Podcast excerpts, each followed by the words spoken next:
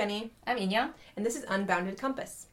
On the show this week, we're talking about food. Yay. Everybody's favorite topic, right? Yes.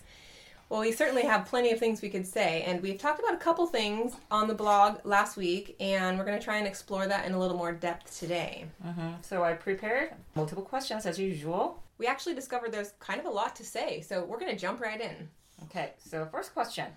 Is there a historical reason that so many different cultures and cuisines are represented in Portland?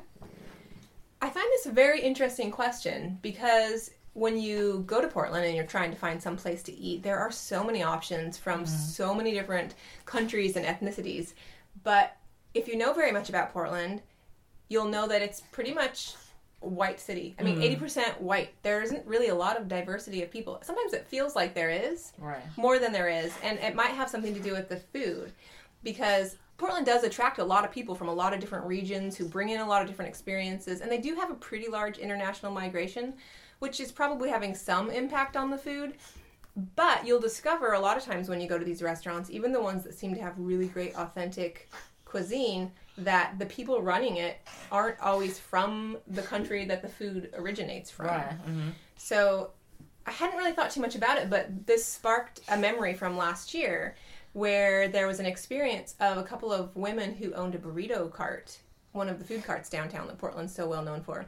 And they sort of got shamed into closing their shop because people were accusing them of cultural appropriation because it was a couple of white women and they were running a burrito shop, which they had some really great authentic recipes that people claimed that they were stealing from the Mexican Oh, heritage, which no. I, I think that's such an interesting concept. I mean, what do you think about that? I think that's a horrible accusation. Well, because not everybody's from those countries to open a restaurant. I mean, you probably know these chefs and people travel different countries and they find those cuisines are really delicious and then they love it so much, come back to the country and they just want to introduce those food and then they're not claiming those recipes are theirs. They're making the authentic food and the recipes they created and it's on their own or anything. But then the people go and like, hey, you are just white or whoever and making this food. Stole it from our country. That's so not fair to claim. Yeah, I agree. And that's an argument that came up. There were so many people that got upset, though. And I'm not saying that cultural appropriation doesn't happen. Mm-hmm. I mean, I think it is, especially, I mean, if you're going to be taking something from a different culture and you're not giving the respect to the history, or if you're Oh, yeah, claiming it for fine. your own, mm-hmm. like, I get that. Mm-hmm. That's not okay. But I don't really feel that's what was happening here. A lot of people did, though. And they actually created this petition that they sent around where they would add names of restaurants to it if the people who owned and ran it weren't from the place that the food originated from which i think is a little bit insane i think that's such a, i mean how do you where do you draw the line on something like that because especially in america where people come from all over and you might have a mom from japan and a dad Right. from germany and a grandpa from england and so are those the only foods you can cook or i mean where do you how do you even define what is being stolen and what is just being shared and enjoyed by others Right. and i thought this was super interesting so i read up on it and they interviewed some chefs that were from popular well-known restaurants in portland and one or two of them actually ended up with their names on this list because they were from countries different than the foods they prepared. And mm-hmm. one had this really good point that i thought was interesting. Mm-hmm. He was from a latin american country mm-hmm. and he had trained in various countries to become this master chef one of which was japan. He had spent quite a bit of time in japan learning the skills of sushi and he brought that back and he opened up a sushi restaurant which is pretty popular. And he felt that he in no way was degrading the history or claiming that it was his own mm-hmm. and really they're just providing some exposure to these Right. foods and these Exactly, cultures yeah. that might not happen so mm-hmm. i think it's great i mean i think people win when you have more diversity of food even if it's being brought to you by somebody who just knows a lot about the culture but isn't from the culture Right. As long as the food tastes great, isn't it kind of win-win? right i Right. think so Yeah. So anyway, I think that's part of why it feels like we have such cultural diversity, Mhm. at least in food, Right. even if we don't in actual people. People. okay. I mean, I went to a lot of different Asian restaurants, and it can be Chinese restaurant, but owned by Korean, or Korean restaurants owned by Chinese people, and then actual chefs are not Korean. You know. But I don't have a problem as long as the tastes good and then the flavor is authentic enough. I agree. Uh, So I think we're lucky to have as many types of foods as we have, even though some people were really upset about who was cooking the food. So we talked about food cart. I mean, we have so many great food cart in Portland. yes. So how did f- this food cart zone um, between 10th Avenue and Alder Street start in Portland? I don't know that they were the first one, um, but they are definitely one of the largest. There are several kind of scattered throughout Portland, and I think it's because Portland sort of had this unique situation that maybe you don't find in other cities, where there's a pretty dense downtown area with a lot of uh, foot traffic and pedestrians Mm. walking about, which makes it nice to be able to bring them all to one central location with the mm. food carts. And they're food carts as opposed to food trucks, which a lot of other cities have, where they actually move around and park in different Oh, places okay. each day because mm. they're stationary. Mm-hmm. So, and the reason that happened was because Portland has these parking lots downtown in the city too, and so the parking lot owners would rent the space out to the carts. So you'd end up with these parking lots that are just ringed with these food carts because they Oh. can rent the space and not have to move. Okay. So it's a little more affordable because they have less overhead. They don't have to move their cart around because mm-hmm. it's stationary essentially. Mm-hmm. And there are, are less regulations when it comes to the kitchen requirements and some of the other things that a lot of restaurants have to follow that you don't necessarily in a food mm-hmm. cart. So that makes it easier if you're a food cart owner. Mm-hmm. And also you don't get the pushback from the restaurants because they don't like it when you pull your truck up in front of their restaurant and you're competing with their business. So the food carts don't really do that because they're stationary. And it really just makes it so that everyone's winning, right? I mean, the parking lot owners get rent regularly. The people who want to make a business out of selling their great food don't have to put up all of the overhead they would have to for a restaurant.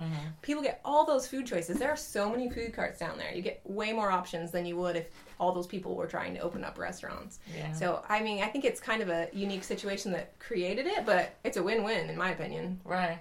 And I like uh, eating out around that area because you can take the food out when the weather is nice, and you can just sit down by the uh, little park area, like open area, and then eat and enjoy. And a lot of people do that I've seen. So Yeah, I agree. When it's mm. not raining anyway. right. so and also we talked about four different kinds of way of enjoying food outside, especially. I guess you tried all these four things. I haven't tried all of them, mm-hmm. but there are definitely pros and cons to all of them. Right. So the food carts I've tried several times, and you get that diversity of food options, which I love. And during the summer, it is great. There's not a lot of great places to sit out there. There aren't very many, but there is kind of a park on the one mm-hmm. corner, and if you mm-hmm. walk a couple blocks, there's another park. But you know, if it's nice outside, Right. it's great. Mm. I don't love going when it's cold and rainy because it's a little bit less enjoyable. and then Saturday market's similar. It I feel like there's a little bit more to do and see and places to sit at the mm-hmm. Saturday market. Mm. They have all of the craft stalls as well. Plus, they have tables and they have some covered tables and they have uh, live music a lot. And it's down by the waterfront park, so you can walk the park area, and that's really fun. And they have a ton of different kinds of food there too. And then the Pine Street Market has less options, but a wide variety of types of food you can get, which is really great. Mm-hmm. And it's inside, so if it's if it's winter time, I think I would pick that one just Right. because you're covered, so you mm-hmm. don't have to walk around or be cold. Mm-hmm. And then the Feast of Portland, I haven't actually done this one. I've just I've just heard about it mm-hmm. because it's a food festival, mm-hmm. and you purchase tickets for whatever part of it you want to go to. I just think it sounds really interesting, and I'd like to try it at some point in the future because you can pay for tastings, you can pay for actual sit down meals, you can pay for cooking classes, you can pay for panels to go talk to the chefs. All of these seem like they'd be interesting ways to kind of expose yourself to food in a different way. Right. Yeah, I've been to, I mean, of course, I tried a food cart area after going to this huge bookstore that everybody loves. yes. we'll talk about it later, but um, I try to eat a lot of, taste a lot of different food at the food carts, and I tried a Saturday market.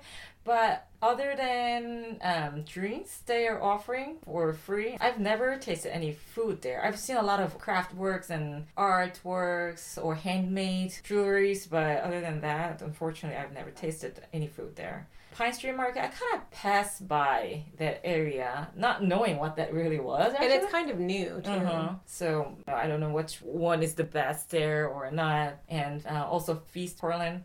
I actually wanted to try to go there last year, but I heard it's really crowded. So I wasn't sure if I can take my baby there and Maybe enjoy. this. Maybe this year can be nice, yeah. Or you could just get a babysitter. Okay. Let's move on to the vegan part. Okay. Grew up in Korea. I did eat a lot of food, if I think about it, that were actually vegetarian food.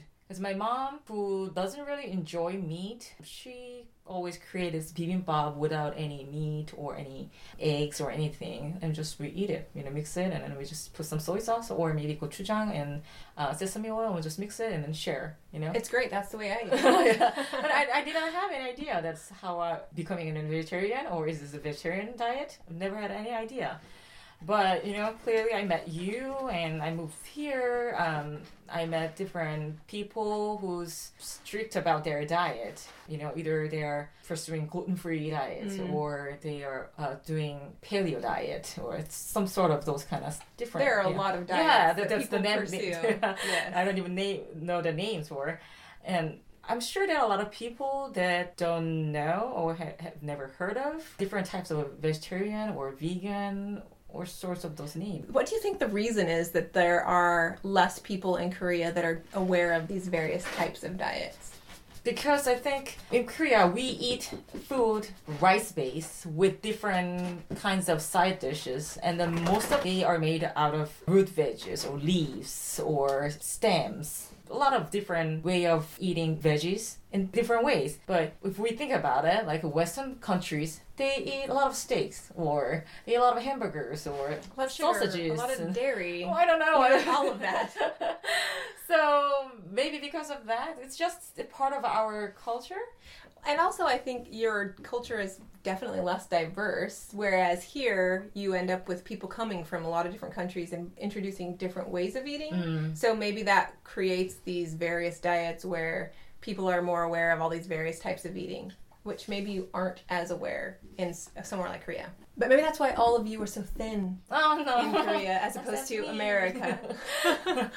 I'm not sure exactly when I first heard about things like vegetarian, vegan. I've I've heard about them my whole life, but when Mm. I first decided to go vegan, Mm-hmm. it was you know after I had done some research, I had kind of gotten into watching some documentaries Mm-hmm. and reading some books about it, and it, it's like there are so many different ways people define what they eat. Mm-hmm. And we talked a little bit about this: vegetarian, where there's no meat, or Mm-hmm. vegan, where there's no animal products at all, or pescatarian, where you'll you're pre- pretty much plant based, but you'll eat seafood. Or and then you mentioned flexitarian, where Yes. you're basically pescatarian, but you will occasionally eat other kinds of meat, Mm-hmm. mostly depending on the situation you're in. But um, and then there's even more extreme, like fruitarian, where they basically only eat fruit, Fruit only. with the exception of maybe some nuts and seeds. Mm-hmm. And as a vegan, vegan isn't as extreme as fruitarian, but I still get a lot of people asking me, "Well, what do you eat?" Like like if you don't eat meat and cheese, there's nothing There's left none, to but- eat. It's like, do you realize how many foods are out there? So yeah, I've gotten some kind of negative responses to it, but I initially chose to go vegan for health reasons. Mm-hmm. And I talked about this a little bit on the blog, but I had eczema, which is that skin issue where it gives you that dry, itchy skin. And I had it since I was a child. And I suddenly discovered somebody mentioned that their pediatrician had told them that their child could probably cure or at least improve their eczema if they cut out dairy. And I was like, really? That's a thing? So I tried it and it completely went away Wow, that's and I was so shocked by that. And I, I went to my mom and I was like, Mom, did you know that if you cut out dairy, that it will like fix the problem? She's like, Oh yeah. Uh, I remember a doctor mentioning that once when you were younger, but it, it never really did anything. And I was like, What are you saying? You knew about this and you didn't have me try this? Which um, I don't know. I mean, she maybe she's tried it and it didn't work as well for her, but it worked really well for me. Mm. And so that combined with my watching of all these documentaries about Right. the beef industry in America, like mm-hmm. I was, oh, this is not that healthy for you. Mm-hmm. And so seven or eight years ago, I just kind of quit, like cold turkey, no meat, no dairy. I just decided to completely change the way I was eating. Mm. And I haven't really looked back. I felt a lot better. So I'm happy with my choice. I think I feel definitely lighter. If it's not that I'm trying to become vegetarian or vegan, but my husband and I try to eat healthier, and it's really hard to consume a lot of veggies when you eat meat with it. so we just set a time, like for our lunch, we try to eat a veggie plate basically with a hummus and maybe some pita bread a little bit. That way we are, we know that we are eating healthy food. I think it has helped us. We kind of enjoy that. I also think it's hard. It was for me. It was harder to try and moderate what I was eating. Like I'm going to only eat a little bit of this, or I'm going to only mm. like it was easier to just cut stuff out entirely and not mm. think about it and just change the way I eat. Done. I'm done. yeah, and so then I just completely changed the way I would eat, and that became the new normal. Mm. And it was easier than trying to moderate because sugar and dairy, it's addicting. Like you eat a little and you want a little bit more, and if you, Ice cream is if you just quit altogether, you quit craving it, and it's just easier to not have any. And I have felt a lot better. And you're right because the meat is kind of heavy. Once you're used to not eating it, it's, mm. if you try and eat it, it's you feel c- completely different. And especially in Korea, you go out with people. Probably before we mentioned this, not a lot of people in Korea have parties in their house. They usually go out and mm-hmm. eat out with people. Of course, heavy drinking, and to do that, meat goes well with those soju in Korea. So a lot of people eat galbi or samgyeopsal, grilled pork bellies. Because of that, people consume a lot more meat. Probably. Isn't meat a little bit newer in Korea's history? Well, before, during the Japanese invasion and Korean War, we didn't have any food. Well, right. So probably couldn't eat that much of meat. I was under the impression that it was kind of a Western influence, but I could be wrong. Things I had read implied that. For- Like traditionally, most Asian diets had less meat, Meat. in their diet. And also, Korea has three big seas or oceans, and so we have plenty of seafood that we can Right. eat instead of uh, meat. So that probably was part of the reason that we weren't eating so much meat as we do now. But then kids in Korea nowadays they eat a lot more hamburgers, so it became kind of an issue. Children getting diabetes mm-hmm. and more chubbier kids than Yeah. before as well. So they're worried about those kind of stuff for sure too. Yeah, and that's kind of what I found in a lot of those books that I was reading and the mm. documentaries that I mm. was watching. Mm. I kind of made a list of them mm. that I had watched at the time, and that's kind of what the common thread was. Like looking at the link between what you're eating Mm. and the effects that it has on your health. Mm. And that's, I mean, that's something that came up over and over again when it came to consuming too much meat or dairy having negative impact. So you're having more heart disease, more diabetes, Hormonal uh, issues. more, yeah, obesity, cancer, things like that. So, I mm. mean, that's kind of what a lot of them were. A lot of the reason I kind of quit with the meat was because a lot of them showed, specifically the American meat industry, mm-hmm. kind of some of the issues they had, which I think they're trying to work on in some regard now, but there were a lot of problems with hormone use Yeah. and antibiotics, things like that.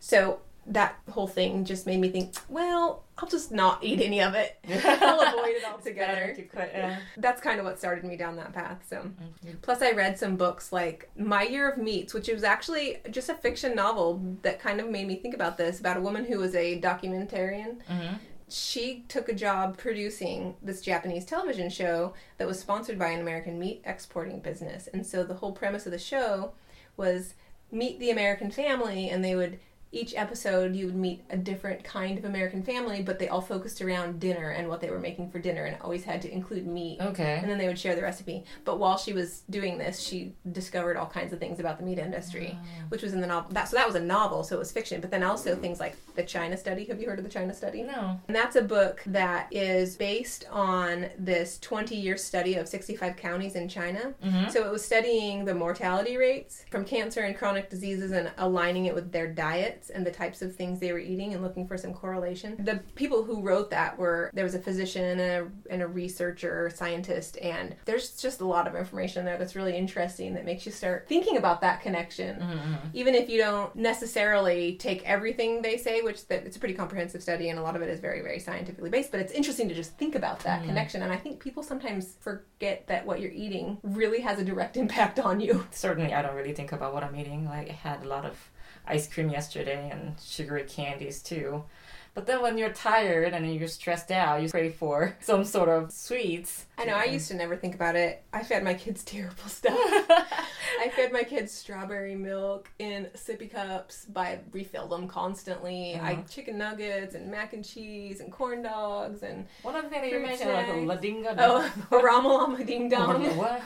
Yeah, actually, that was a bowl of ice cream uh huh. that you stick ding dongs on, which Uh-huh. you know those are those little chocolate cakes filled with marshmallow dipped in chocolate. Right. You stick that on the mm. ice cream, and then you drizzle caramel sauce and chocolate sauce on it, and then you put whipped cream on top. I mean, seriously, if that doesn't kill you, I don't know what will. But we would give that to our kids, and we would like, oh, neighbor children that are over, look at this fun thing. Here, have one. I'm sure their parents loved us. My child. We gave our kids terrible food, and I remember having a neighbor who would feed her little toddlers chopped up peppers mm-hmm. and cucumber and mushrooms, and- carrots, whatever. They would sit there and eat this chopped up fresh veggies.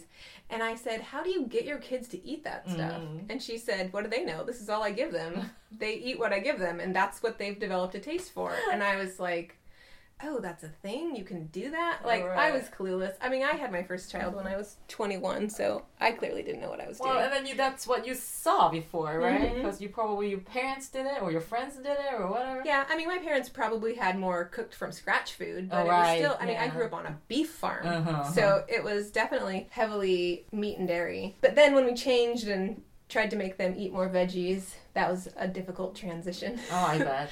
But luckily, I think they've come around for the most part, and I think we're all healthier for it. I mean, even if you do eat meat and dairy, just being aware of where your food comes from. Yeah. And eating less processed food Mhm. and you know more whole foods Mhm. that makes a huge difference. Try to eat healthier.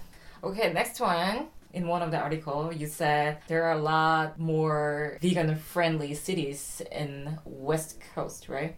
Do you think there is a there are differences in vegan culture in West Coast and different part of the U.S.? I know there are different types of vegans. Mm-hmm. For example, I, as I mentioned, I became vegan mostly for the health benefits. Right. But a lot of people become vegan for the environmental benefits Mm-hmm. because producing meat it takes a toll on the environment. Mm-hmm. And also a lot of people become vegan for the animals Mm-hmm. because they, they don't want to support animal cruelty. So I I mean I know that's true that depending on why you become vegan that might vary, but I'm not sure it's regional. Other than I do know there seems to be a higher number of vegans and vegan options when it comes to restaurants on the West Coast, like in Portland and Seattle and San Francisco. And I'm not sure why that is, other than I think potentially, especially in California, you have even here the weather's pretty mild you have a lot of fresh vegetables and fruits and access to fresh produce more than you mm-hmm. might in some of the east coast cities and states where they're definitely colder and they don't have as long of a Right. growing season Oh, okay. so that could have something to do with it but i do know that like new york boston toronto they all have major festivals food festivals that are vegan and vegetarian and new york has a lot of really good vegan options mm-hmm. i mean it's new york Right, it's New York. so that could have something to do with it. Uh-huh. But I don't know if there's any other regional reason why it seems like there are a lot of vegans more on the West Coast. Well, everything's green here, right? That's true. Okay. Food tastes better when you grow it yourself, right? It is. More yeah. people growing it themselves out here. When you ask kids what vegetables are, they might actually be able to tell you, as opposed to some kids who grew up in cities that don't ever see right. gardens or food growing. So exposure, that's the only thing I can think of. Okay. So, what has your experience been with veganism or vegetarianism? Because you, I mean, you lived in Korea, obviously, and you've lived here and you've traveled around the world quite a bit. Did you notice this being something that was brought up in your travels? To be honest, I wasn't paying attention to that that much. I did see on the menus, you know, they were putting this little note or V or G, I guess it was a V for vegetarian or vegan, and G for gluten free, mm. probably.